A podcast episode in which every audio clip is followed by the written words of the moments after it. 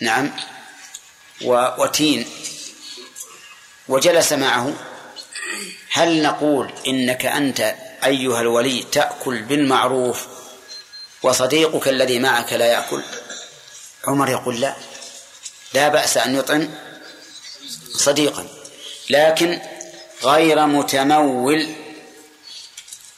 غير متمول غير متمول مالا، يعني لا يأكل بقصد التمول من الأصل، يعني بمعنى أنه لا يبيع شيئا منها من أجل أن يتموله، وكذلك لا يأكل لا يأكل شيئا لا, لا يطعم الصديق من أجل التمول. كيف يطعم الصديق من أجل التمول؟ يعني يقيد عليه بحساب، إذا أطعمه كيلو مثل من العنب قيده عليه، في هذا الحال يكون إيش؟ يكون متمولا، وهو الشرط ألا يكون متمولا مالا، متفق عليه واللفظ لمسلم. نعم. إيش؟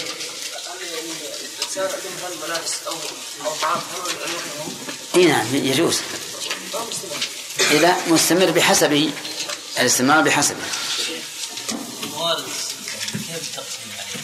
إيه نعم، هذه حسب رأي الولي، ما دام ما عينت تكون حسب رأي الولي. سؤالي الكريم، لا جناح على الولي أن يأكل بالمعروف، أما نقول يتعين أن يكون بالإجرة، لأنه إذا كان كثيرا أن الوقت يجوز عليه بالأصل. يجوز إيش؟ أن الوقت يجوز عليه بالأصل، أن عمر قال على الفحراء، وهو إذا كان فقير فيأكل منه، لكن نقول هنا مقصود بالإجرة. لا حتى يأكل بسبب الولاية، قد يكون هذا المال إذا وزناه على الفقراء يصيب كل فقير عشرة ريالات، وهو الآن يريد أن يأكل مئة زائد على الأجر. نعم. لو مثلا كان الابن يعني لا يصلي وكان يعني عاقا لوالديه، فهل يعني للأب والأم يعني يعني ما استطاع أن يقوم يعني يطردون منه؟ نعم. على كل حال إذا كان الابن لا يصلي وعالجوه ولم ينفع فيه وكان لا يرجى أن يستقيم يطرد، أما إذا كان يرجى أن يستقيم فلا يطرد، أو كان فسوقه لا يؤدي إلى الكفر فلا يطرد، اللهم إلا إذا كان في طرده تأديبا له، بحيث نعرف أن هذا الإنسان هذا الولد إذا طردناه ما يمكن يشرد ويفسق أكثر، نعرف أنه إذا طرد اضطر إلى أن يرجع إلى البيت ويحسن ويصلح العمل، فهذا لا بأس. فالمهم أنه إذا وصل فسوقه إلى الكفر يطرد، لأن ما يمكن أن تجلس مع شخص كافر، وإذا لم يصل إلى الكفر ينظر في المصلحة، كان المصلحة في طرده طرد، وإلا فلا يطرد. نعم. ابن وهاب، السلام عليك يا شيخ، هل, هل يجوز الوقف إذا كان يضر بالورثة؟ الرجل عنده مال قليل. نعم. فهل يجوز هذا؟ ولا ما نصبر إلى الفوائد هذه. على كل حال لدام الإنسان صحيحا فيجوز أن يجوز أن يوقف، لأنه ما يدري هل هل هو الذي يرث ورثته أو هو الذين يرثونه، لكن المريض لا لا يوقف أكثر من الثلث. نعم. نعم. نصر، أحسن الله إليك، بعض العلماء استدعى على مشروعية الوقف قول تعالى أن لكم ما قدموا آثار، هذا استدعاء صحيح؟ نعم قد يكون فيه، نعم قد يكون فيه، لأن الآثار ما بعد الموت. نعم. نعم. آدم، إذا كان يكون الأب ما ما ما ما يكون حريص بالنسبة لتأديب أولاده في الإسلام وكذا، وبعدين يعني بعد موت الأبيات الولد استقام، وهل يحصل هذا الأجر؟ ما يحصل له أجر التأديب، المي الأب ما يحصل له أجر التأديب لأنه لم يؤدب، لكن الولد إذا دعا لأبيه نفعه، لأن يصدق عليه أنه ولد صالح شاكر. علم أو علم ينتفع به، أن أيضا ندخل في علوم الدنيا. نعم. هل كلمة علم يا شيخ من ثلاث نصوص القرآن والسنة يشمل علوم الدنيا ولا؟ هو لما قالوا ينتفع به خصصه، صار كل شيء ينتفع به، ما صار ما صار علما مطلقا حتى نقول يحمل على العلم الشرعي، فكل ما فيه نافع فإنه داخل بالحديث. محمد، إذا كان النظر على الوقت والوقت ميت، فهل الأولى أنه ينقل إلى مكان معين معين او انه يتصدق ويترك على ما وعد. ايه هذه بيجي ان شاء الله بالفوائد. هل تنقطع جميع الاعمال؟ ما هو الدليل من الحديث؟ وجه الدلاله نكره حمله مضاف الى ضمير انقطع فعل ما يدل على العموم، ما تدل على العموم. عمل مفرد مضاف نعم فيفيد العموم كذا بندر مفرد مضاف فيفيد العموم. في وجه آخر نعم دعا النبي صلى الله عليه وسلم بالاستثناء، والاستثناء يقول العلماء معيار العموم، يعني علامة العموم. الاستثناء معيار العموم يعني علامته. طيب قوله صدقة جارية بخاري، ما المراد بصدقة جارية؟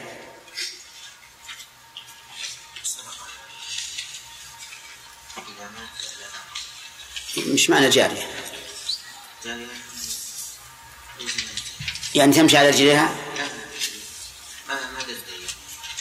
يعني مستمرة مستمرة مثل كبرادة الماء وعين الماء. تمام. طيب أو علم ينتفع به، هل يشترط أن يكون شرعيا؟ لا يشترط. الأفضل والذي يبقى مدة طويلة العلم الشرعي وغير الشرعي يبقى أيضا. أفرض أن الإنسان عثر له على مادة طبية انتفع الناس منها، علمها الناس فانتفعوا بها، ولكن الشرعي أفضل معلوم لا شك. إذن يشمل العلم الذي ينتفع به دينا أو أو دنيا، لكن ما في شك أن العلم الديني أفضل.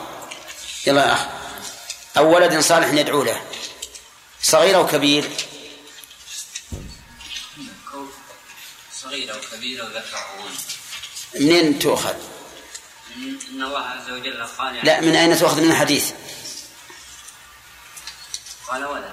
ولد، والولد يشمل الذكر والأنثى. لا حد تكلم. نعم. الذكر والأنثى والصغير والكبير. ما دليلك على أنه يشمل هذا؟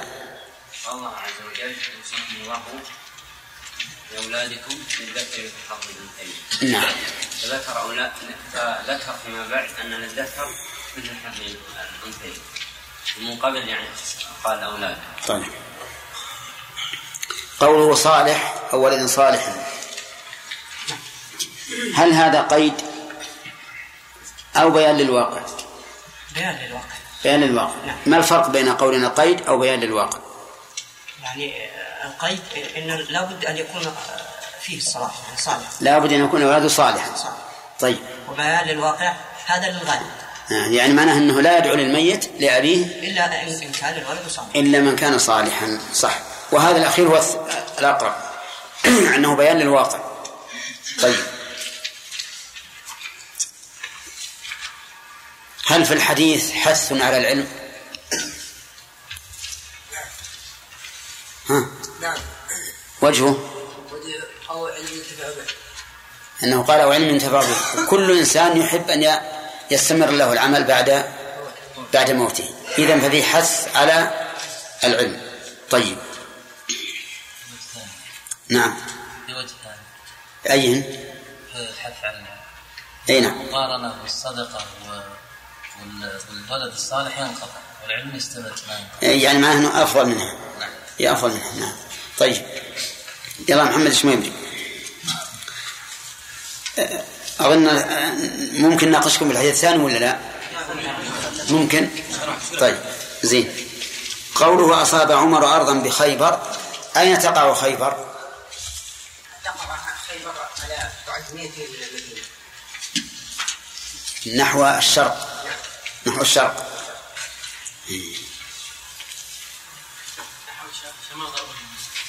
الشمال غرب. هذا هذان قولان، أيهما صح؟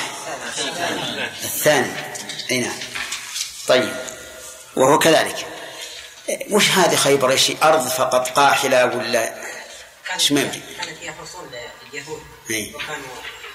حصون ومزارع اليهود. طيب غزاها الرسول عليه الصلاة والسلام ففتحها وقسمها بين بين الغانمين. طيب قوله أتى النبي صلى الله عليه وسلم يستعمره سلطان، ما معنى يستعمره؟ يطلب الفتح والأمر في ما يفعل في هذا الأرض. ها؟ طيب هل أطلب منه أمرا إيجابيا؟ لا ليس على سبيل الرسول ما أجاب له على سبيل الإيجاب وإنما على سبيل الإباحة، فقال حبسنا إن شئت إن شئت حبسنا. تمام. طيب قوله في القربى، من المراد بهم؟ أنت إيه؟ القربى المراد قيل أقارب النبي صلى الله عليه وسلم. نعم. وقيل عمر، والأصح أنه أقارب. والأصح أنهم أقارب عمر. طيب قوله غير متمول مالا، سامي إيش معنى غير متمول مالا؟ يعني غير آخذ مال على على هذا، يعني ليس له مال. لا أظنك ما حضرت الشرح. نعم. وأن يأخذ الثمرة ويكتسب من ثمرة، أن يعطيه الثمرة ثم يكتسب منها يتمول. هذه واحد. إحنا ذكرنا وجه أو وجهين وجهين. يحسبه على كيف؟ يحسبه على إيش معنى يحسبه؟ حتى إذا أعطاه من الثمار أي ثمار الأرض يحسبه عليه بالمقدار. لا لا أنا أردت محمد السلام بعد. يتمول الأصل يا شيخ، أن يبيع شيء من الأصل. أحسنت، أن يتمول شيئا من الأصل. طيب ثم قال المؤلف آه نحن نأخذ الفوائد حديث عمر. رواية البخاري. ها؟ طيب قال المؤلف وفي رواية للبخاري. بسم الله الرحمن الرحيم. قال المؤلف رحمه الله تعالى فيما نقله من حديث عبد الله بن عمر قال وفي رواية للبخاري تصدق بأصلها لا يباع ولا يوهب ولكن ينفق ثمره. تصدق بأصلها أصل الأرض، ويشمل ما فيها من الأشجار والنخيل وغيرها. يقول لا يباع ولا يوهب، هذا من كلام الرسول عليه الصلاة والسلام، فهو إذن ليس من كلام عمر وشرط عمر ولكنه من كلام النبي صلى الله عليه وسلم. لا يباع، والبيع هو المعاوضة، يعني لا يبدل بغيره على سبيل البيع. ولا يوهب هو إعطاؤه تبرعا بدون مقابل، ولكن ينفق ثمره.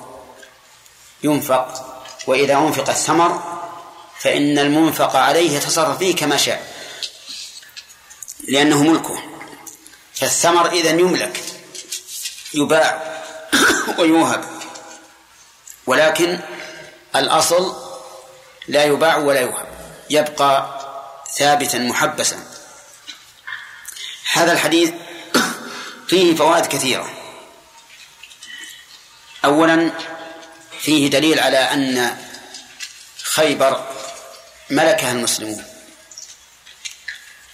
وجه ذلك أن إثبات الوقفية دليل على ثبوت أصل الملك، لأنه لا يمكن أن يوقف أحد شيئا لا يملكه.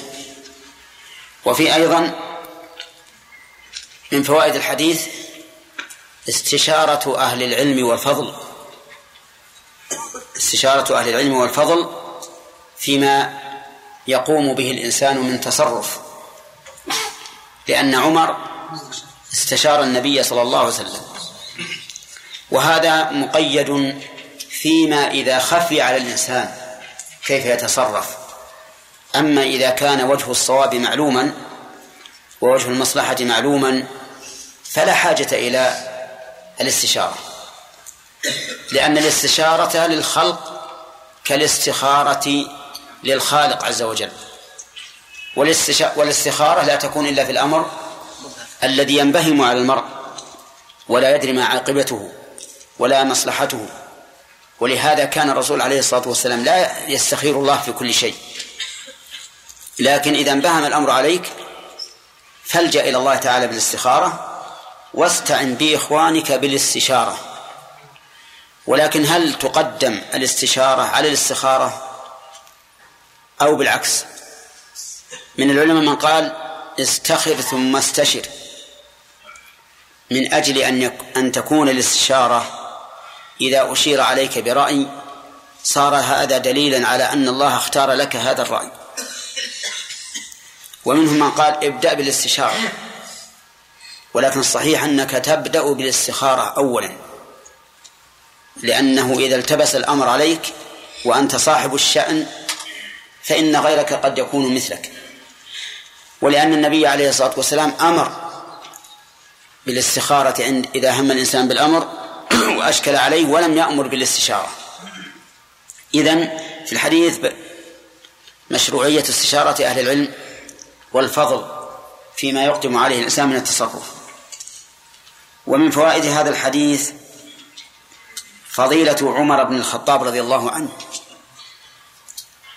حيث إنه لجأ إلى الرسول عليه الصلاة والسلام بالاستشارة مع أنه من من أثقب الناس رأيا وأصحهم فهما، حتى قال الرسول عليه الصلاة والسلام إن يكن فيكم محدثون يعني ملهمون فعمر. وكان مشهورا رضي الله عنه بإصابة الصواب، ومع ذلك رجع إلى النبي عليه الصلاة والسلام. وفيها ومن فوائد الحديث اتهام الرأي، أن الإنسان لا يعجب برأيه بل يتهم رأيه، وهذا هو الذي أمر به عمر رضي الله عنه. قال أيها الناس اتهموا الرأي، ثم استشهد لذلك بما جرى منه في صلح الحديبية، حيث عارض النبي صلى الله, صلى الله عليه وسلم في الشروط التي اشترطها على نفسه مع الكفار، لأن عمر في صلح الحديبية كما تعلمون تأثر من الشروط، وناظر الرسول عليه الصلاة والسلام وناقشه، قال له ألست كنت تحدثنا أننا نطوف بالبيت؟ قال بلى، ولكن هل قلت لك إنك تطوف به هذه السنة؟ قال لا. قال إنك آتيه ومطوف به. وقال له ألسنا على الحق وعدونا على الباطل؟ قال بلى. قال لما نعطي الدنية في ديننا؟ لماذا نقول من جاء منكم مسلما رددناه إليكم ومن جاءكم منا فلا تردوه علينا؟ وهذا فيه غضاضة في ظاهره. فقال الرسول عليه الصلاة والسلام أما من جاء أما من جاءنا منهم مسلما ورددناه فإن الله سيجعل له فرجا ومخرجا، وأما من ذهب منا إليهم فهو الذي اختار لنفسه هذا. هذا معنى الكلام في الجملة الأخيرة. ثم قال له إني رسول الله ولست عاصيه وهو ناصري، اللهم صل وسلم عليه. ثم ذهب عمر إلى أبي بكر وناقشه في ذلك، فكان جواب أبي بكر رضي الله عنه كجواب النبي صلى الله عليه وسلم سواء بسواء. هذا الآن كان عمر عند المناقشة يرى أن رأيه أصوب، ولكن كان ما سلكه النبي عليه الصلاة والسلام هو الصواب. فالمهم أن الإنسان ينبغي له أن يتهم رأيه أن يتهم رأيه مهما كان من الذكاء والفطنة فهو ناقص. طيب إذن فيه فضيلة عمر في إيش؟ في استشارته النبي صلى الله عليه وسلم. وفيه أيضا منقبة لعمر، حيث اختار أن يتصدق أو أن يخرج أنفس ماله لله عز وجل، لقوله لم أصب مالا هو أنفس عندي منه. وهكذا كانت عادة الصحابة رضي الله عنهم، إذا رأوا المال الذي يعجبهم تصدقوا به يتأولون قول الله عز وجل لن تنالوا البر حتى تنفقوا مما تحبون. وأبو طلحة رضي الله عنه لما نزلت هذه الآية كان له بستان قريب من المسجد، مسجد النبي صلى الله عليه وسلم، وكان فيه ماء طيب عذب يأتيه الرسول عليه الصلاة والسلام ويشرب منه. ولما نزلت هذه الآية وإذا أحب ماله إليه هذا البستان لا يروح، فجاء إلى النبي عليه الصلاة والسلام وقال يا رسول الله إن الله تعالى أنزل قوله لن تنالوا البر حتى تنفقوا مما تحبون وإن أحب مالي إلي بيرحى وإني أخرجه صدقة الله إلى الله ورسوله. قال النبي عليه الصلاة والسلام بخ بخ، ذاك مال الرابح، ذاك مال الرابح.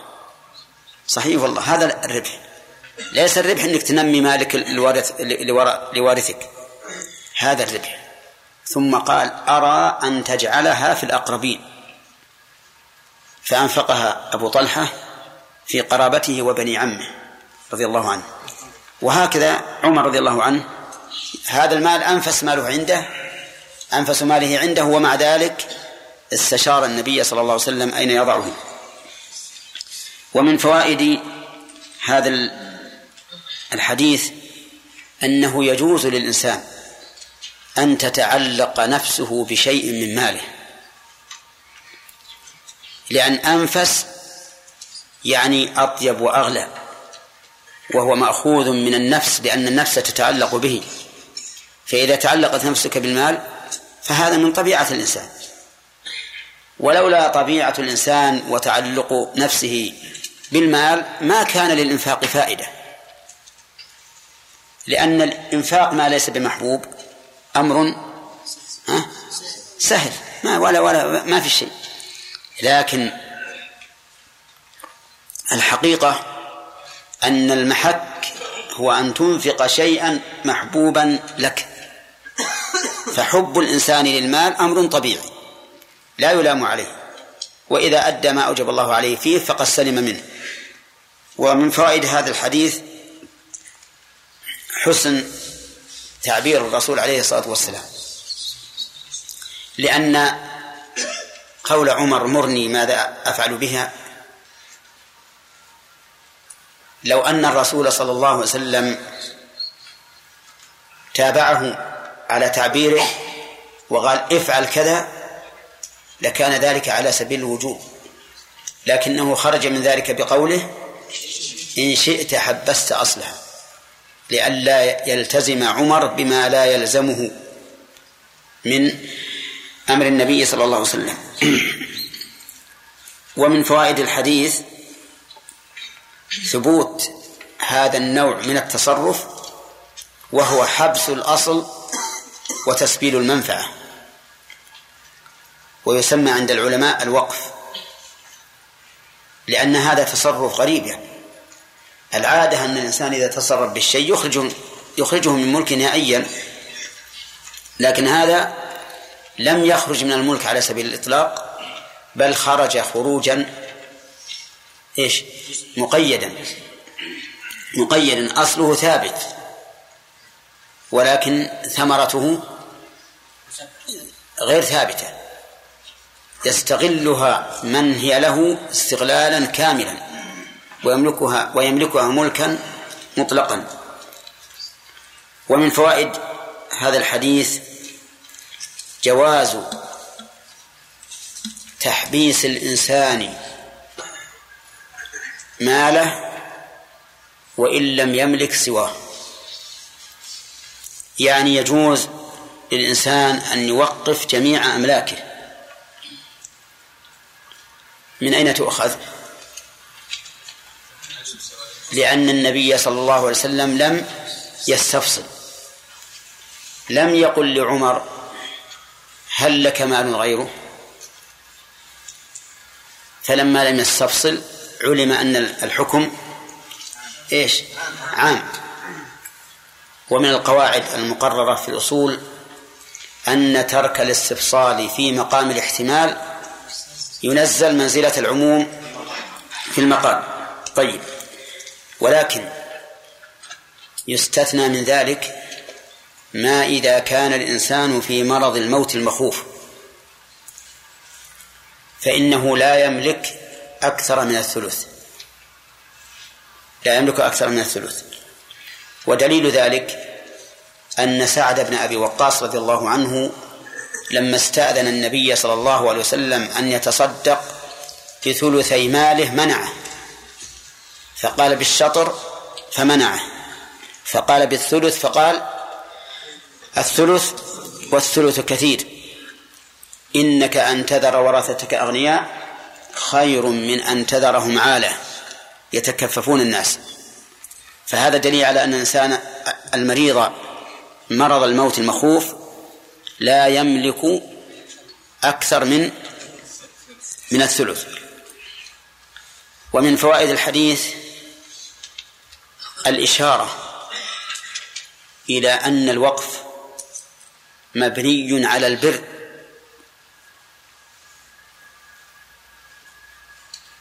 من أين يؤخذ؟ من قول تصدق تصدق والصدقة بذل المال تقربا إلى الله عز وجل. وعلى هذا فلو وقف على جهة إثم فإن الوقف يقع باطلا. لو وقف بيته لأصحاب الأغاني والمعازف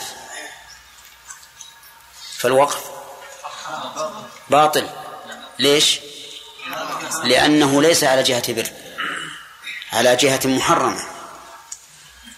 طيب، لو وقف بيته على الأغنياء لم يصح لم يصح لأن الأغنياء ليسوا أهل الصدقة. طيب، لو وقفه على القرابة وفيهم أغنياء صح، لأن صلة القرابة بر وعبادة. طيب، لو وقف هذا الماء على المارين بالشارع صح. طيب، يمر في الشارع وناس كفار يشربون منه لا يضر لا يضر لأنهم يأتون تبعا. ولهذا لو وقف على أهل الذمة فقط ما صح ما صح لأن أهل الذمة كفار. لكن إذا وقف وقفا عاما على المار بالشارع مثلا فلا بأس. المهم أن نأخذ من هذا الحديث أن أصل الوقف مبني على إيش؟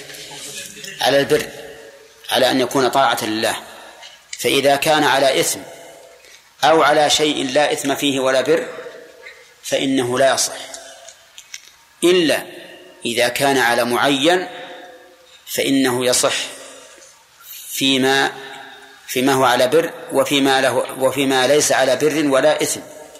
فلو وقف على زيد وهو غني فهذا إيش؟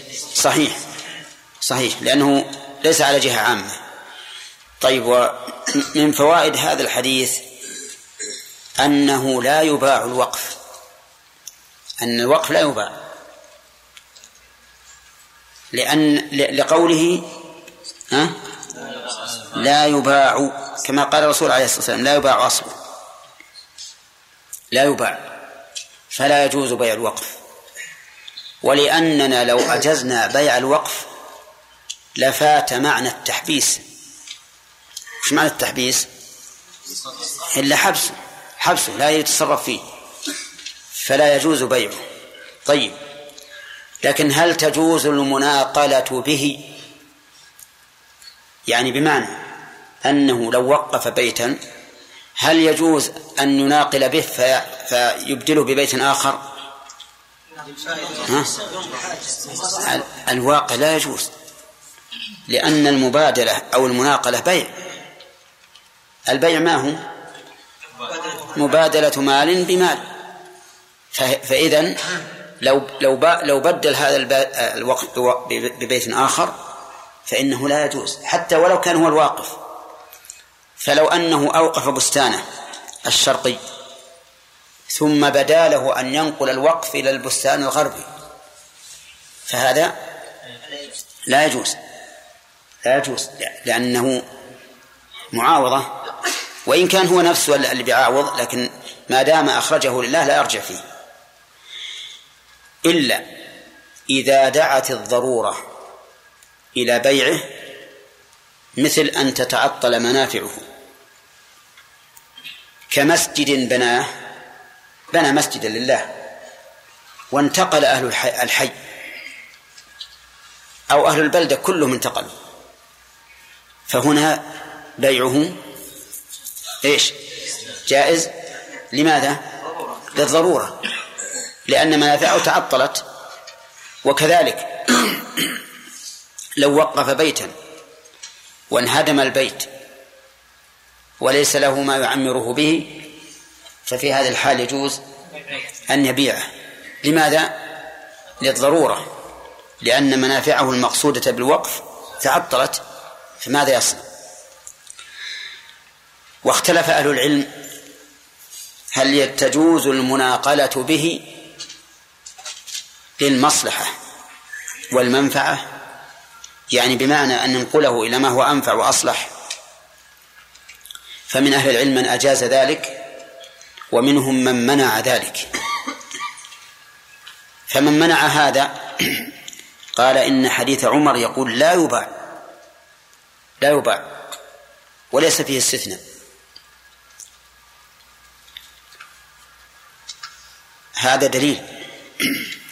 قالوا ولأننا لو أجزنا البيع للمصلحة أو المناقلة للمصلحة لحصل في ذلك تلاعب من ناظر الأوقاف، إذ كل واحد يتراءى له أن المصلحة في نقله إيش؟ ينقله، فتمنع المناقلة سدا للباب، كما فعل مالك رحمه الله حين استأذنه الرشيد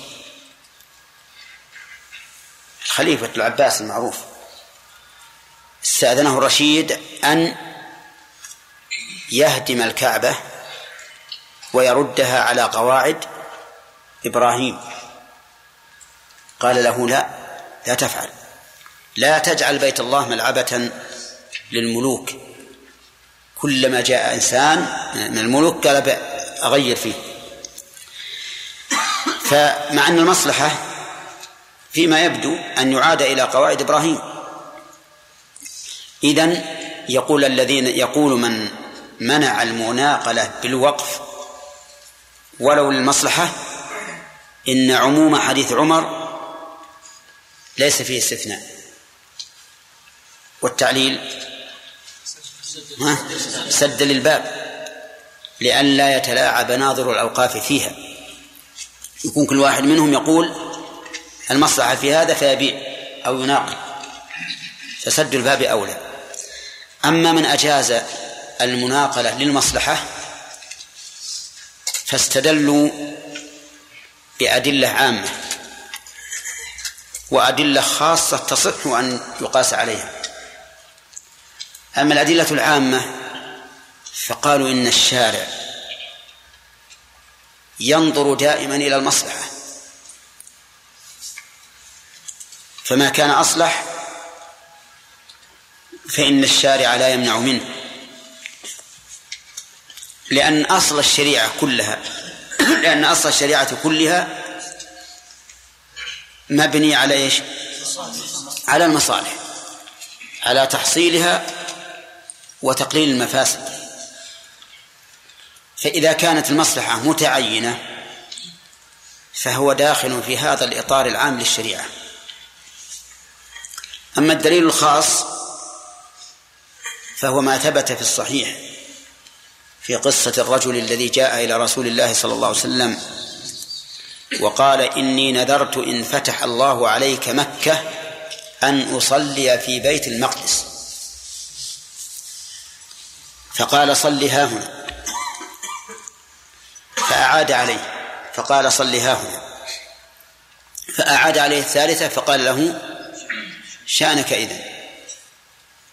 وهذا لا شك أنه تغيير للنذر، لكنه تحويل له من مفضول إلى أفضل. قالوا فإذا جاز تحويل النذر من المفضول إلى الأفضل فالوقف مثله مثله لأن الوقف التزام من الإنسان بأن يصرف المال إلى هذه الجهة، فإذا جاز تحويل النذر إلى ما هو أفضل فكذلك تحويل الوقف. وهذا القول هو اختيار شيخ الإسلام ابن تيمية رحمه الله وجماعة من أهل العلم، وهو الصحيح، لكن يجب أن يقيد هذا بمراجعة القضاء. ايش القضاء؟ المحاكم الشرعية، لئلا يتلاعب ناظر الأوقاف، فلا بد من مراجعة المحاكم، وإذا أقرت المحكمة هذا فلا حرج. ومن فوائد هذا الحديث أن أنه لا تجوز هبة الوقف، لا تجوز هبة الوقف يعني بذل يعني بذله تبرعا بدون عوض، لقوله ولا يوهب. طيب حتى الواقف لا يجوز أن يهبه؟ حتى الواقف. طيب حتى الواقف لا يجوز أن يهبه للموقوف عليه؟ ها؟ الواهب لا يجوز أن يهبه للموقوف عليه؟ نعم لا يجوز، لأنه لو وهبه للموقوف عليه لملك عينه وجاز له أن يتصرف فيه، ولكنه يعطيه الموقوف عليه على أنه وقف لا على أنه هبة. ومن فوائد الحديث أن الهبة غير البيع، غير البيع. وجه ذلك أنها عطفت على البيع، والأصل في العطف المغايرة. إيش معنى المغايرة؟ يعني أن المعطوف غير المعطوف عليه، أن المعطوف غير المعطوف عليه. والغرض من هذا أننا إذا قلنا إن الهبة ليست بيعا فإنها لا توافق البيع في أحكامه، يكون لها أحكام خاصة. فلو, باع فلو وهب الإنسان شيئا بعد أذان الجمعة الثاني وهو ممن تزمه الجمعة فالهبة صحيحة، ولو وهب شيئا في المسجد فالهبة صحيحة، ولو وهب شيئا مجهولا فالهبة صحيحة. فالمهم أننا إذا قلنا إن الهبة إذا قلنا إن الهبة غير البيع صارت مفارقة له في أحكامه، وهو كذلك. طيب ومن فوائد هذا الحديث حسن اختيار عمر رضي الله عنه في تصفيف الوقف، حيث وقفه على جهات ينتفع بها المسلمون عموما: الفقراء، القربى، الرقاب، سبيل الله، ابن السبيل، الضيف. وإذا قارنا بين وقف عمر وأوقاف الناس اليوم تبين الفرق العظيم. أوقاف الناس اليوم يخصونها بالذرية بالذرية ثم مع تخصيص مياه بالذرية يحصل بهذا من النزاع بين الذرية لصلب الواقف وبين ذرية الذرية ما يوجب أن تتقطع الأرحام بينهم والشحنة، وتحصل الشحنة والعداوة كما هو واقع. فإنه يحصل بين بني العم في أوقاف جدهم مثلا من النزاع والشحناء والعداوة ما يوجب التقاطع بينهم، فربما ينال الموقف من هذه العداوة والبغضاء شيء من من الإثم لأنه هو السبب. وقد حكى لي بعض الناس أن بني عم تخاصموا في وقف لهم، فقال أحدهم: لعنة الله على جد جمعنا في هذا الوقف. أعوذ بالله. شوف كيف، لأنه أحس بشيء عجز أن يتحمله من العداوة والبغضاء والخصومات، لكن وقف عمر بعيد من هذا، بعيد من, من هذا الذي يوجب النزاع. طيب، من فوائد هذا الحديث أيضا فضيلة الصرف في هذه الجهات. أما الفقراء فظاهر، والقربى كذلك ظاهر، لأن الصرف في القربى من باب صلة الرحم، وصلة الرحم من أفضل الأعمال، حتى إن الله سبحانه وتعالى تكفل للرحم أن يصل من وصلها ويقطع من قطعها. وأما الرقاب فالفضل فيها ظاهر، لأن الشرع حث على العتق ورقب فيه، حتى إن من أعتق عبدا من العبيد أعتق الله لكل عضو منه عضوا من النار ممن أعتقه، وهذا فضل عظيم. وأما سبيل الله فظاهر، الجهاد في سبيل الله ذروة سنام الإسلام، ذروة سنام، ويشمل ما حسب ما شرحنا لكم، يشمل الجهاد بالقتال وبالعلم، كل هذا داخل في سبيل الله. وأما ابن السبيل فالصرف فيهم ظاهر أيضا. ما هي الفائدة يا أخي؟ صرف ابن السبيل، ابن السبيل في ابن السبيل، لأن ابن السبيل يكون منقطعا ليس معه شيء يوصله إلى بلده، انقطع به السفر، فهو في ضرورة إلى ما يوصله إلى بلده. وأما الضيف فالصرف فيه ظاهر أيضا، لأن الضيف مسافر نزل بك، مسافر نزل بك يحتاج إلى عناية، ولهذا قال النبي عليه الصلاة والسلام: من كان يؤمن بالله واليوم الآخر فليكرم ضيفه.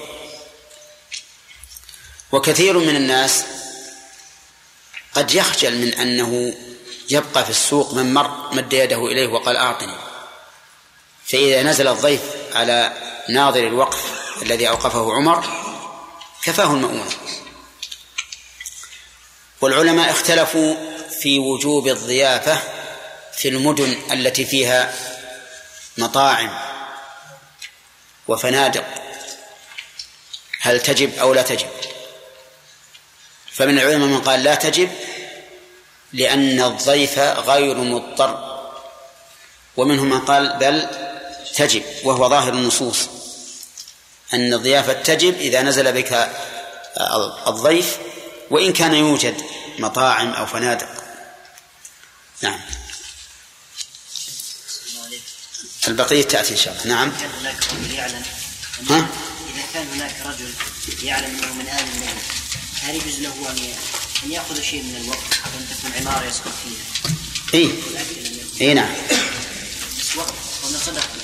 أيوة، الوقت غير الصدقة، الوقت غير الصدقة، مع أن الصحيح أن الصدقة تتطوع تجوز لآل البيت.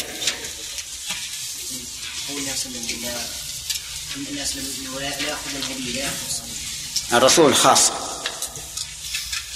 نعم، هل يجوز الوقف على بعض الذرية دون بعض أو على الإناث من الذكور؟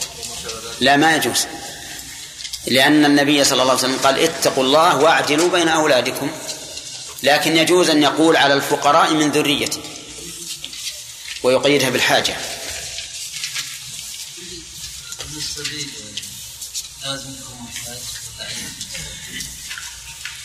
هو حسب تعريف العلماء له أنه المسافر المنقطع به.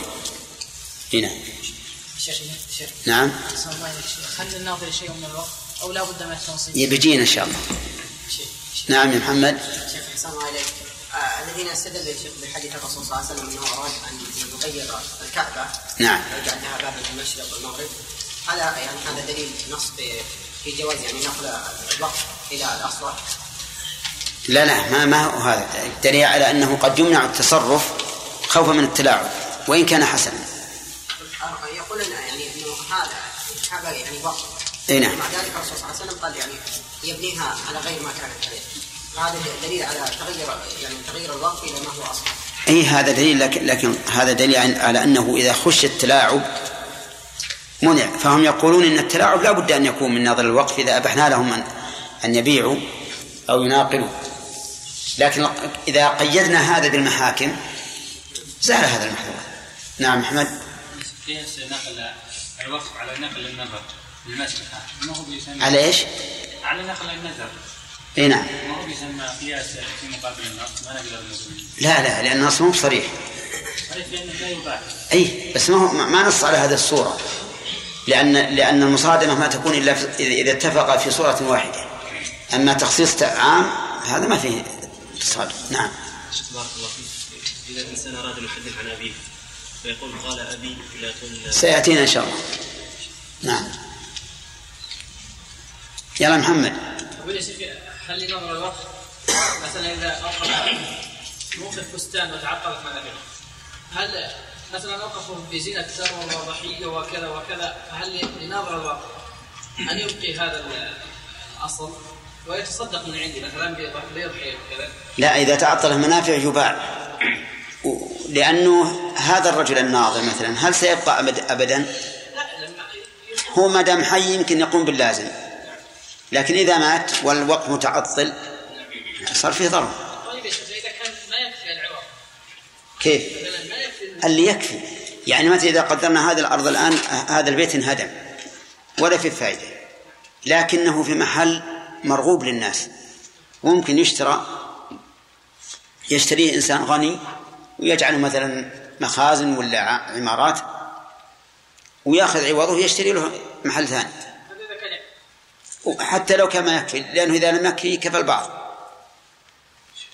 سليم. بعض الوعاء لمن ألقى النقص على الأولاد الحاضرين حط نصحابها معهم لما نصحابها معهم شلون شلون بعض الناس اللي قال إحنا ناقصين وإحنا والناس ناقصين والناس موجودين قالوا أبو بكر أبو بكر وعمر ناقصين مثلنا وبعضهم يقول النبي صلى الله عليه وسلم يختي مثل ما يكون الواقع. أعوذ بالله وش الفائدة؟ يسكت على كلام هذا ما يقول لا النبي معصوم يسكتون على كلام هذا يعني كلام لا وش الفائدة إنه بيعظهم يخوفهم من ذنوبهم ويقول يا جماعة ترى اللي غيركم أفضل منكم أذنبوا ما أنا يقول أنتم أذنبوا على ما تبون إيش الكلام هذا؟ أظن أن المناقشة في الحديث انتهت وشرعنا نبين ما تيسر من فوائده حتى وصلنا إلى قوله إنه لا يباع أصلها. أي طيب الضيف ها؟ نعم طيب نأخذها الآن. آه تكلمنا على أنه لا يباع أصلها وقلنا أنه يباع فيما إذا تعطلت منافعه عند الضرورة إذا تعطلت منافعه ويباع أيضا للمصلحة للمصلحة على خلاف في المسألة الأخيرة وذكرنا أن الراجح جواز ذلك لكن لا بد من مراجعة المحكمة. طيب أما قوله ولا يورث فالمعنى أن أصل الموقوف لا يورث يعني لا ينتقل بالإرث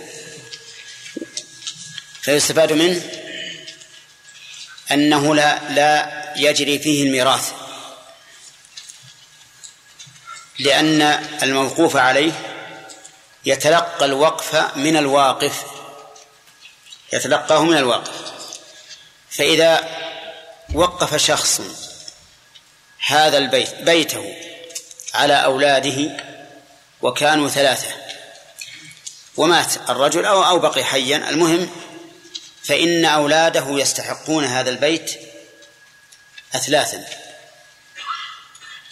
فإذا مات أحدهم عن أولاد فإن الولدين الباقيين يستحقان البيت أنصافا، فإذا مات أحدهما فإن البيت يستحقه الباقي وحده.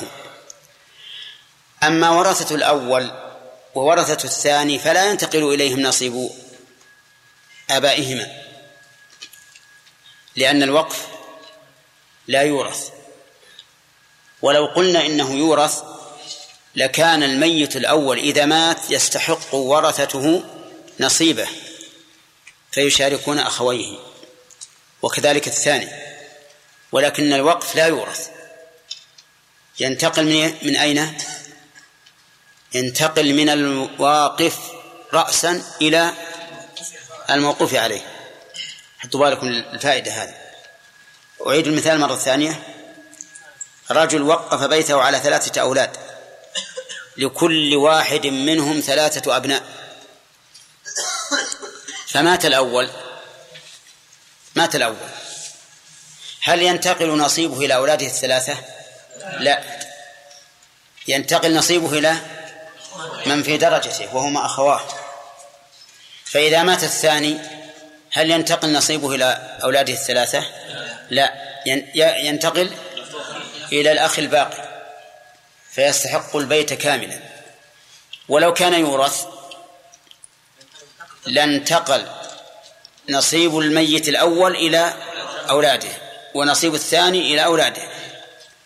معلوم هذا؟ إذن الوقف لا لا يورث. طيب، من فوائد هذا الحديث بعد نظر عمر بن الخطاب رضي الله عنه، حيث جعل الوقف مشاعا بين هؤلاء الأصناف الستة. وهل هؤلاء الأصناف الستة يعتبر المصرف جميعهم أو مجموعهم؟ يعني هل هو المجموع أو الجميع؟ هل تفرقون بين الجميع والمجموع؟ ها، قل. نعم، كل واحد إذا إذا أخذ الغلان يوزع عليهم كلهم، أما المجموع فإذا أتى أي واحد من هؤلاء الأصناف يعطى. أي تمام، زين. الجميع معناه أننا نوزع الثمر على جميع الأصناف الستة، والمجموع أن يكون المصرف هؤلاء وإذا اقتصرنا على واحد جاز. طيب، فهل المراد أن يصرف للجميع أو للمجموع؟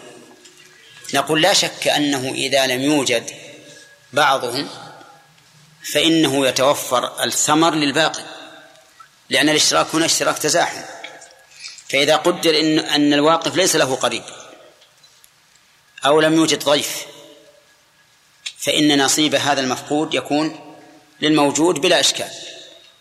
لكن إذا وجد الجميع فهل يوزع الثمر بينهم أو يكتفى بواحد منهم بناء على أن الصرف يكون في المجموع لا في الجميع؟ هذا ينبني على الخلاف في أصناف الزكاة المذكورين في قوله تعالى: إنما الصدقات للفقراء والمساكين والعاملين عليها والمؤلفة قلوبهم وفي الرقاب والغارمين وفي سبيل الله وابن السبيل. هؤلاء الأصناف الثمانية هؤلاء الأصناف الثمانية اختلف أهل العلم هل يجب استيعابهم هل يجب استيعابهم أو لا.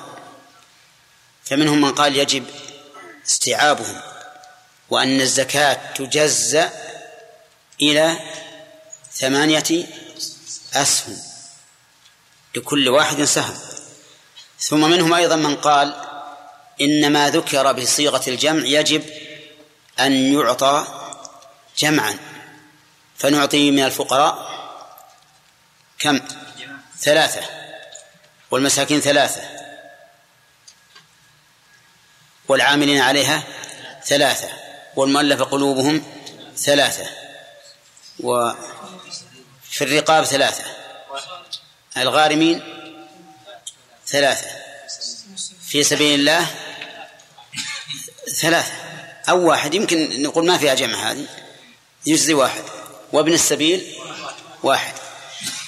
لكن الصحيح أن آية الزكاة تصرف في المجموع، أي أن هؤلاء الثمانية جهة الاستحقاق، وأنه لا يجب توزيع الزكاة على الثمانية. والدليل على ذلك أن النبي صلى الله عليه وسلم حين بعث معاذا إلى اليمن قال: أعلمهم أن الله افترض عليهم صدقة في في أغنيائهم تؤخذ، في أموالهم تؤخذ من أغنيائهم فترد على فقرائهم، فاقتصر على صنف واحد. فهل نقول إن مثل هذا الذي ذكر عمر يكون ينبني على الزكاة؟ نقول هذا هو الظاهر.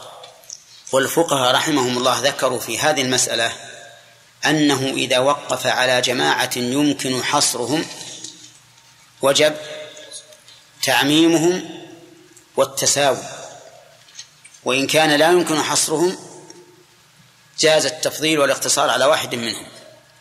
فهنا لا يمكن حصر هؤلاء، فيجوز أن نقتصر على صنف واحد، إلا إذا علمنا أن مراد الواقف التوزيع على الجهات فيجب اتباع ما, ما أراده الواقف. ومن فوائد هذا الحديث ثبوت أصل الولي, أصل الولي في الوقف، وأنه لا بد أن يكون له ولي، لقوله: لا جناح على من وليها. ولأنه لو لم يوجد ولي للوقف لضاع لضاع وتلف، ولأنه لو لم يوجد ولي للوقف لضاع تنفيذه وصار ملعبة للناس. إذن فلا بد للوقف من من ولي يليه، ويسمى عند الفقهاء الناظر، يسمى الناظر ناظر الوقف، وولي الوصية يسمى وصيا، والمأذون له بالتصرف في حال الحياة يسمى وكيلا، والمأذون له من قبل الشرع يسمى وليا. كم هذه؟ أربعة: الولي والوصي والناظر والوكيل. فالولي من ولاه الشرع كولي اليتيم، وولي المرأة في النكاح، والوصي من, من أوصي إليه بعد الموت، كشخص قال: يفرق ثلثي في سبيل الله والوصي عليه فلان. والناظر من وكل إليه شأن الوقف. وش بقي؟ الوكيل من أذن له في التصرف في حال الحياة، كرجل قال لشخص: خذ هذا بعه لي، أو خذ هذه الدراهم اشتر لي فيها كذا وكذا. طيب، المهم أن هذا الحديث فيه الإشارة إلى أنه لا بد في الوقف من من ولي. طيب، فمن الذي يليه؟ نقول يليه من عينه الواقف، من عينه الواقف فإذا عين الواقف شخصا تعين، وليس لأحد أن يعترض عليه. وقد عين عمر رضي الله عنه على وقفه ابنته حفصة، ثم ذو الرأي من أهلها. طيب، فإن لم يعين ناظرا فمن الناظر؟ الموقوف عليهم إن كانوا محصورين، إن كانوا معينين محصورين، مثل الذرية، إذا قال: وقف على أولادي أو على ذريتي، فهؤلاء معينون محصورون، فيكون هم هم النظراء. وعلى هذا فإذا كان الموقوف عليهم عشرة كم يكون الناظرون؟ يكون الناظرون عشرة لأنهم محصورون. وإن كان الوقف على جهة أو على قوم غير محصورين فالناظر القاضي. مثال الذي على جهة أن يقول هذا وقف على المساجد. مثال الذي على قوم لا يحصرون هذا الوقف على الفقراء. فالناظر هنا من؟ القاضي، الناظر القاضي. فصار الناظر الآن، نبدأ أولا بمن؟ ها؟ بما عينه الواقف، فإن لم يعين فالموقوف عليهم إذا كانوا محصورين معينين محصورين. فإن لم يكن كذلك بأن كان الوقف على جهة أو على قوم غير معينين غير محصورين فالناظر هو القاضي. الناظر هو القاضي. طيب، ومن فوائد هذا الحديث أنه يجوز للواقف أن يشترط للناظر شرطا، لقوله لا جناح على من وليها أن يأكل أن يأكل منها بالمعروف. طيب، وهل يجوز أن يشترط في الناظر شرطا بأن يقول لا يتولى وقفي هذا إلا طالب علم أو لا يجوز؟ يجوز، نعم يجوز أن يشترط في الناظر أن لا ينظر إلا طالب العلم. طيب، إذن نقول يجوز للواقف أن يشترط للناظر شرطا. فإن لم يشترط له شرطا فماذا نصنع؟ إذا قال الناظر فلان على الوقف ولا جعل له ولم يجعل له شيئا، يعني لم يجعل له أجرة، لا أكلا بمعروف ولا جزءا مشاعا من من الثمرة ولا شيئا مقدرا في كل شهر، ما لم يجعل شيئا، فهل للناظر أن يطلب شيئا على نظره؟ الجواب نعم، له أن يطلب، له أن يقول أن ما أنظر على هذا الوقف إلا بأجرة، إما كل شهر بكذا وإما بشيء مشاع من الثمرة كالربع والخمس والعشر وما أشبه ذلك، وإلا فالأكل. قال أنا والله فقير، فإذا فرغت نفسي للنظر في هذا الوقف فأنا أشترط أن أنفق منه على نفسي وأهلي، فلا بأس فلا بأس. طيب، فإن أبى أهل الوقف قالوا لا نعطيك أجرة ولا سهما مشاعا ولا أكلا بمعروف، ما نعطيك شيئا، فله أن أن يرفض النظر، له أن يرفض النظر. ولكن في هذه الحال إذا تخلى يجب أن يبلغ القاضي، لا يتركه هكذا، لأن مستحق الوقف ربما يتلاعبون به إذا لم يكن له ناظر. ففي هذه الحال لا بد أن يبلغ من؟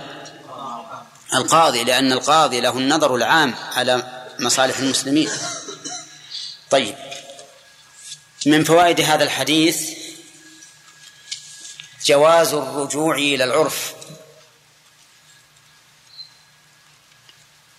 آه.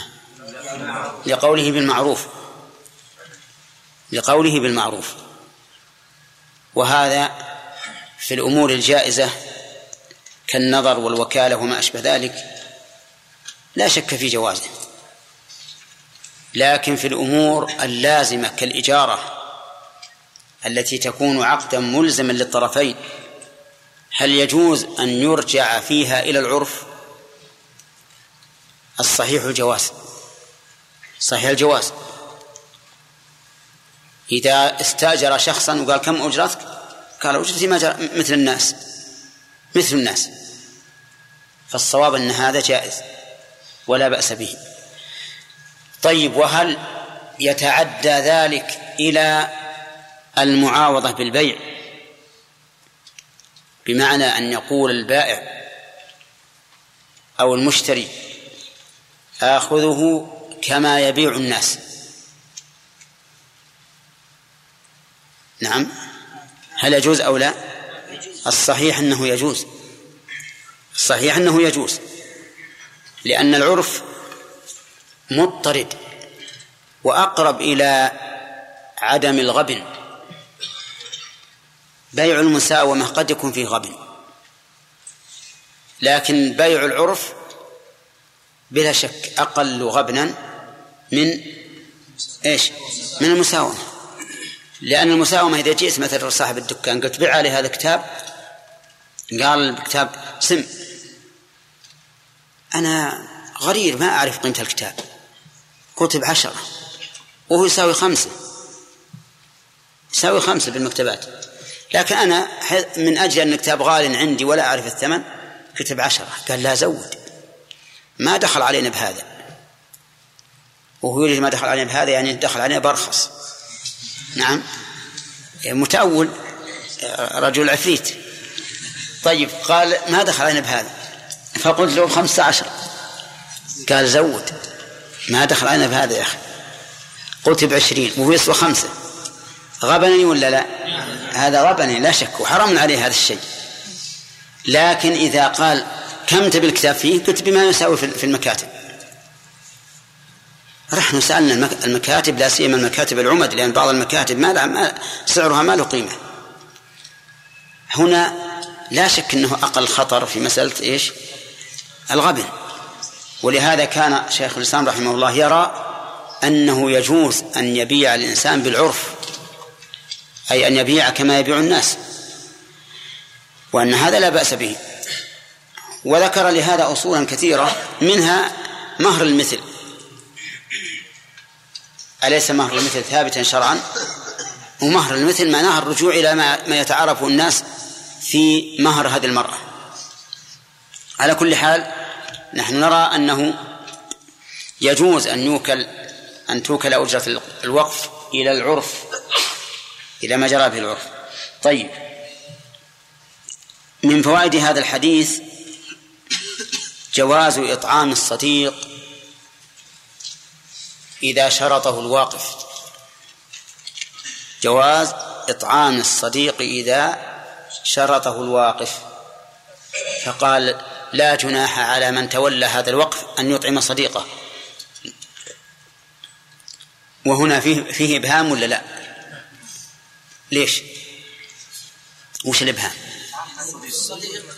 لأن الأصدقاء قد يكثرون، قد يكون هذا الرجل محبوبا عند الناس وكل الناس أصدقاء له، وقد يكون رجلا غير محبوب ولا يجد صديقا، فنقول هذا لا يضر، هذا لا يضر. كما أن الضيف في هذا الحديث قد يكثر وقد وقد يقل، هذا لا يضر. طيب من فوائد هذا الحديث الإشارة إلى حق الضيف على أهل البلد، ووجهه أن عمر جعل للضيف حقا في هذا في هذا الوقت. ومن فوائد هذا الحديث أنه لا يشترط في الموقوف أن تبين حدوده إذا كان معلوما، لأن النبي عليه الصلاة والسلام لم يقل لعمر هل حددت وكم مترا هو. نعم، فإذا كان الشيء معروفا فلا حاجة إلى بيان مقداره بالأمتار. ولهذا كانت كانت مكاتب الأولين يقول باع فلان على فلان بيته في الحي الفلاني شهرته تغني عن تحديده، بس، ويصدق القضاة على هذا ويعتبرونه بيعا صحيحا، لأنه مشهور مشهور هذا بيت فلان معروف. لكن لما تغير الناس وكثر الباطل صار القضاة اليوم يحافظون محافظة تامة على ذكر الحدود والمقدار، والمقدار بالأمتار. ولا شك أن هذا أضبط وأقطع للنزاع،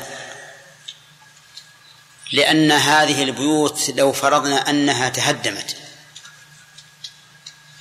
لاشتبك الناس بعضهم مع بعض، كل واحد يقول أنت دخلت على أرضي، والثاني يقول أنت دخلت على أرضي. فإذا كانت محددة بالجيرة والأمتار ها صارت محررة، وصار هذا أسلم وأقطع للنزاع. فعمل القضاة اليوم لا شك أنه أضبط وأبلغ في التحرير وأقطع للنزاع، فلا حرج من العمل به، ولا يقال إن هذا من باب التنطع، لأننا نقول لما أحدث الناس أحدث الله عليهم، كما تكونون يولى عليكم. نعم. طيب، من فوائد هذا الحديث أن الموقوف لا يوهب. كيف لا يوهب؟ يعني أن الموقوف عليه لو أراد أن يهب الوقف لشخص فإنه لا يملك هذا، لأن الهبة التبرع بالعين ومنافعها، والوقف لا يمكن أن يتبرع الإنسان بعينه، لأن الهبة تنقل الملك من الوقفية إلى الملك الطلق، إلى الملك الطلق الذي غير موقوف، وهذا لا يجوز. وبناء على ذلك لو كان عند الإنسان كتاب موقوف، كتاب وقف، وأراد أن يهبه لصديق له، نقول هذا حرام ما يجوز.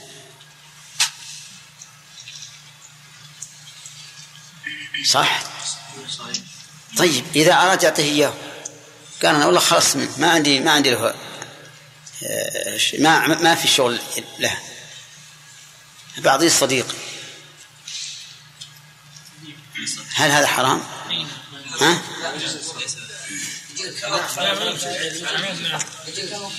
يا إخوان انتبهوا للقضية. هذا رجل عنده كتاب وقف موقوف على طلبة العلم، واستغنى عنه استغنى عنه وقال أنا استغنيت عنه الآن سأعطيه صديقي، فهل له أن يعطيه إياه أم لا؟ نعم، طالب علم،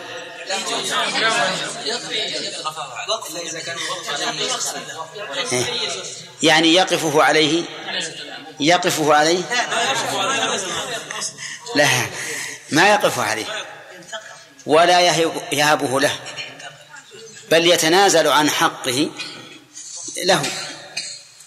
ولهذا نقول ليست هبة، لأن لو كانت هبة لجاز للثاني أن يبيعه ولو ورث عند الثاني. طيب، وقول بعضكم كما سمعت ولا أدري هل, هل هو ثبت على كلامه أو لا، يقول يقفه عليه، بعضهم قال أظن يقفه عليه. نعم، هذا أيضا غير صحيح، لأن الوقف لا يكون إلا من مالك. طيب، ولهذا نقول ومن فوائد هذا الحديث أن الوقف لا يصح إلا من مالك. فلو أن شخصا قال هذا البيت وقف في سبيل الله، ثم ذهب واشتراه من صاحبه، فهل يكون وقفا أو لا؟ ليش؟ ها؟ اي وقفه قبل الملك. والحديث يقول أصاب عمر أرضا بخيبر، أصابها يعني ملكها، أرضا بخيبر، فلا وقف إلا بعد الملك. طيب، لو قال إن ملكت هذا البيت فهو وقف فملكه، هل يكون وقفا؟ نعم، اختلف العلماء في ذلك على قولين. نعم، والمراد علماء هذا المسجد. طيب، منهم من قال إنه لا يصح، ومنهم من قال إنه يصح. فما حجة من قال إنه يصح؟ أنه لا يصح أنه لا لا أنه يصح. نعم، امداد يملك التصرف فيها والوقف بها، فما دام علقه على ملكية الله فليس وقف. يعني يقول إمداد إنه يجوز شراء الأرض للتقرب بها إلى الله، فإذا علق التقرب بها إلى الله على ملكها كان ذلك جائزا، كما لو علق عتق العبد على شرائه فقال إن اشتريت هذا العبد فهو حر، فهذا يصح عند الإمام أحمد رحمه الله. قال لأن العتق قربة، وبناء عليه نقول ولأن الوقف قربة، فبناء على هذا يصح. لكن أكثر أهل العلم يقولون لا يصح، حتى في العتق يقولون إنه لا يصح، لأن النبي صلى الله عليه وسلم قال لا عتق لابن آدم فيما لا يملك، وهو حين التعليق غير مالك له. وإذا لم يصح في العتق مع قوته ونفوذه وسريانه لم يصح أيضا في الوقف. إذن فالعلماء السابقون أيضا اختلفوا على قولين كما اختلف العلماء المعاصرون، ف فمن صحح تعليق العتق بالملك فإنه يصحح تعليق الوقف بالملك، ومن لا فلا. والصحيح أنه يصح إذا علقه، لكن بشرط أن يكون هذا متقاربا، يعني بمعنى أنه أنه يقول هذا ويشتريه فورا. أما لو طال الوقت فإن هذا قد يكون فيه غرر على الإنسان، ربما يكون الإنسان عنده رغبة في أن يشتري هذا البيت ويوقفه ثم يشتري بيتا آخر فيوقفه، فتتغير الحال، ففي هذا الحال له أن يبطل هذا التعليق، وإذا أبطل هذا التعليق فاشترى البيت لم يكن وقفا. طيب، وفي هذا من فوائد هذا الحديث أنه يجوز للإنسان أن يتحدث عن أبي عن أبيه باسمه، يجوز أن يتحدث عن أبيه باسمه، فيقول مثلا قال فلان يعني أباه، ولا يقول قال أبي. من أين يؤخذ؟ من قول ابن عمر أصاب عمر، لكن هذه الفائدة مبنية على أن قول الصحابي حجة إذا لم يخالفه دليل أو صحابي آخر. أما إذا قلنا بأن قول الصحابي ليس بحجة، وأن الحجة فيما قاله الله ورسوله أو أجمع عليه الناس، فإنه لا يستفاد من هذا الحديث، لا تستفاد هذه الفائدة. ولكن هل للإنسان أن ينادي أباه باسمه؟ يعني التحدث عنه في أهل الغيبة واضح أنه جائز ولا فيه غضاضة على الأب، لكن هل له أن يناديه باسمه؟ نعم، ممكن أن نرجع فيه للعرف، فيقال إذا كان في ذلك غضاضة وإهانة للأب فإنه لا يجوز. أما إذا لم يكن فلا بأس به، فلا بأس به أن يناديه باسمه فيقول يا فلان يا أبي أو يا فلان فقط، لكن ما لم يكن في هذا غضاضة على الأب أو إهانة له فيمنع. ما كمل الفوائد. طيب،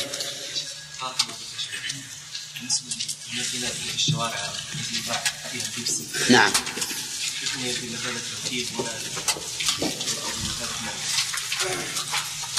يسأل يقول في في الشوارع الآن مكاين تبيع بيبسي وبسكوت وغيره، فهل هذه وكيلة ولا ماذا؟ وش تقولون؟ لا، هي ما هي وكيلة بالحقيقة، لأننا ما ما ما وقفنا على وثيقة عقد التوكيل، لكن هي بمنزلة صاحب بمنزلة المالك تماما، المالك وضعها. لكن المشكل في هذه أنها أحيانا تدفع لك شيئين، تضع ريال ويطلع عليك علبتين. ها؟ عجيب، أحيانا تضع ريال ولا تعطيك شيء. صحيح؟ الأكثر ما تعطي، لأنه يعني سئلت أكثر من مرة عن هذه المسألة، أنه يضع ريال ويجي حق ريالين، ها؟ إذا حط ريال ثاني يمكن يطلع اثنين بعد. ما ينزل إذا ضغط الزر، ويحط ريال يضغط ريال ولكن يضغط الزر ينزل عليه شيء. آه يعني لو يحط ريال بدون ضغط زر ما يطلع شيء. يمكن ما يدري على الثاني، قد لا يدري الثاني. يا شيخ يضربونه من وراء ويطلع كل الكرتون. لا تعلم الله يهديك.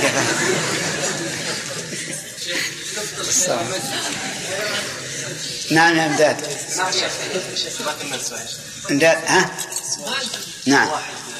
اشترى منها بعد الاذان الثاني. اي نعم. لو ان احدا فعل هذا بعد الاذان الثاني يوم الجمعه فانه لا يجوز، لأن هذا يعتبر عقد. نعم.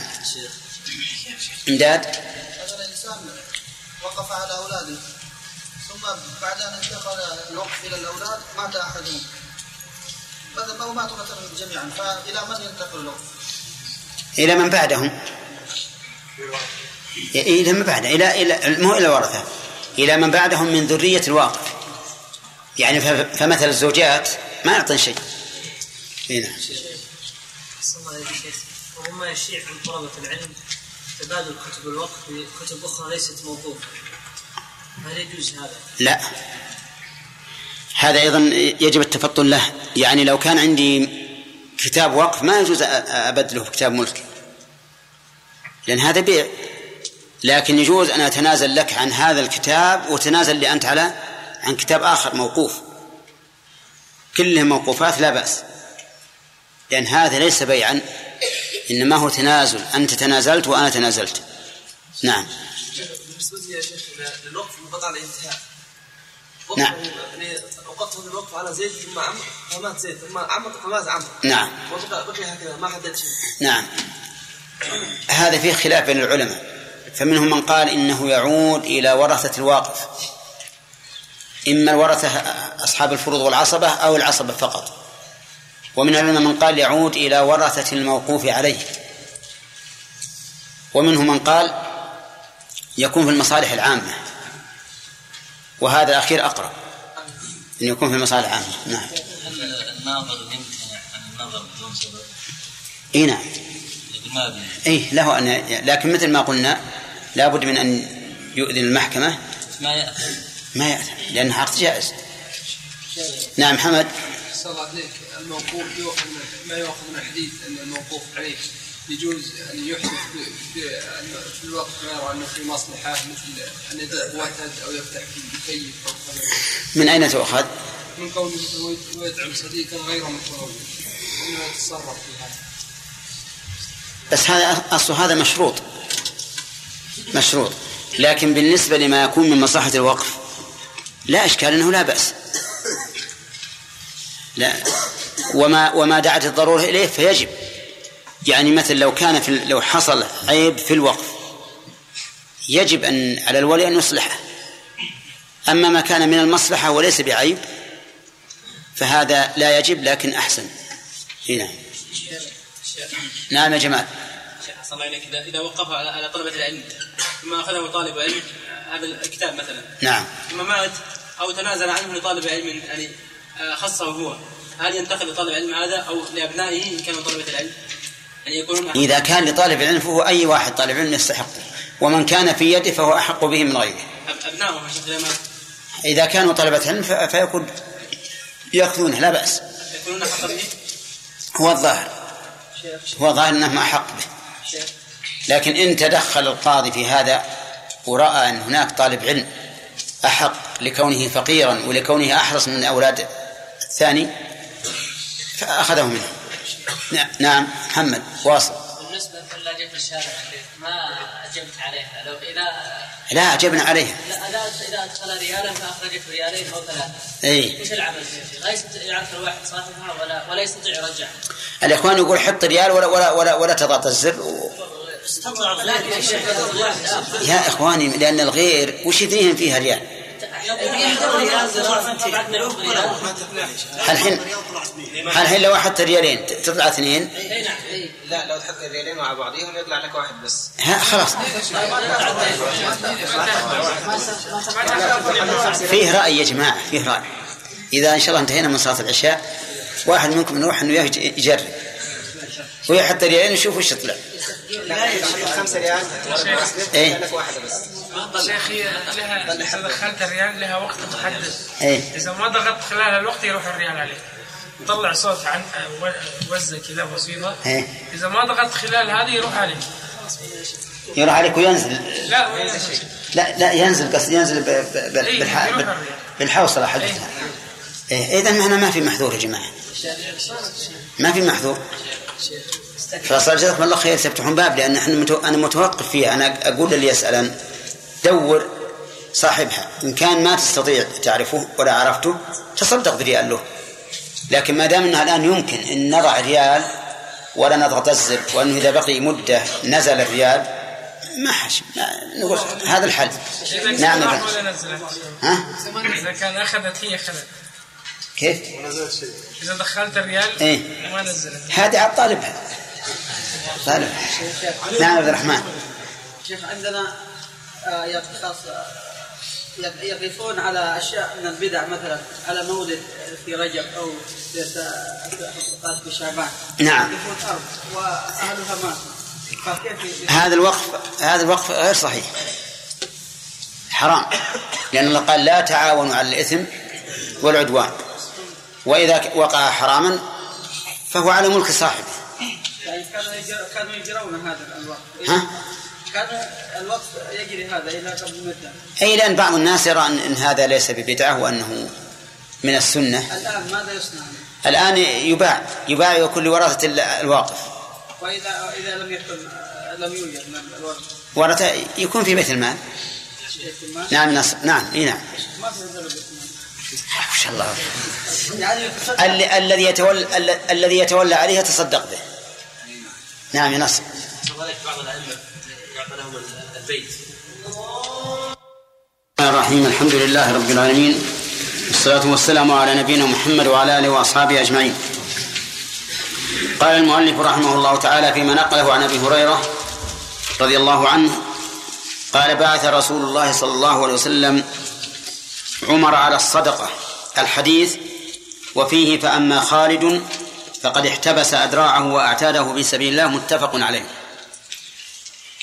قبل أن نبدأ الكلام على هذا الحديث نكمل فوائد حديث عمر، فوائد حديث ابن عمر رضي الله عنه. آخر ما ذكرنا من الفوائد. نعم. طيب. إيه نعم. قبلها قبل أنه لا يشترط في الموقوف أن تبين حدوده إذا كان معلوما. طيب.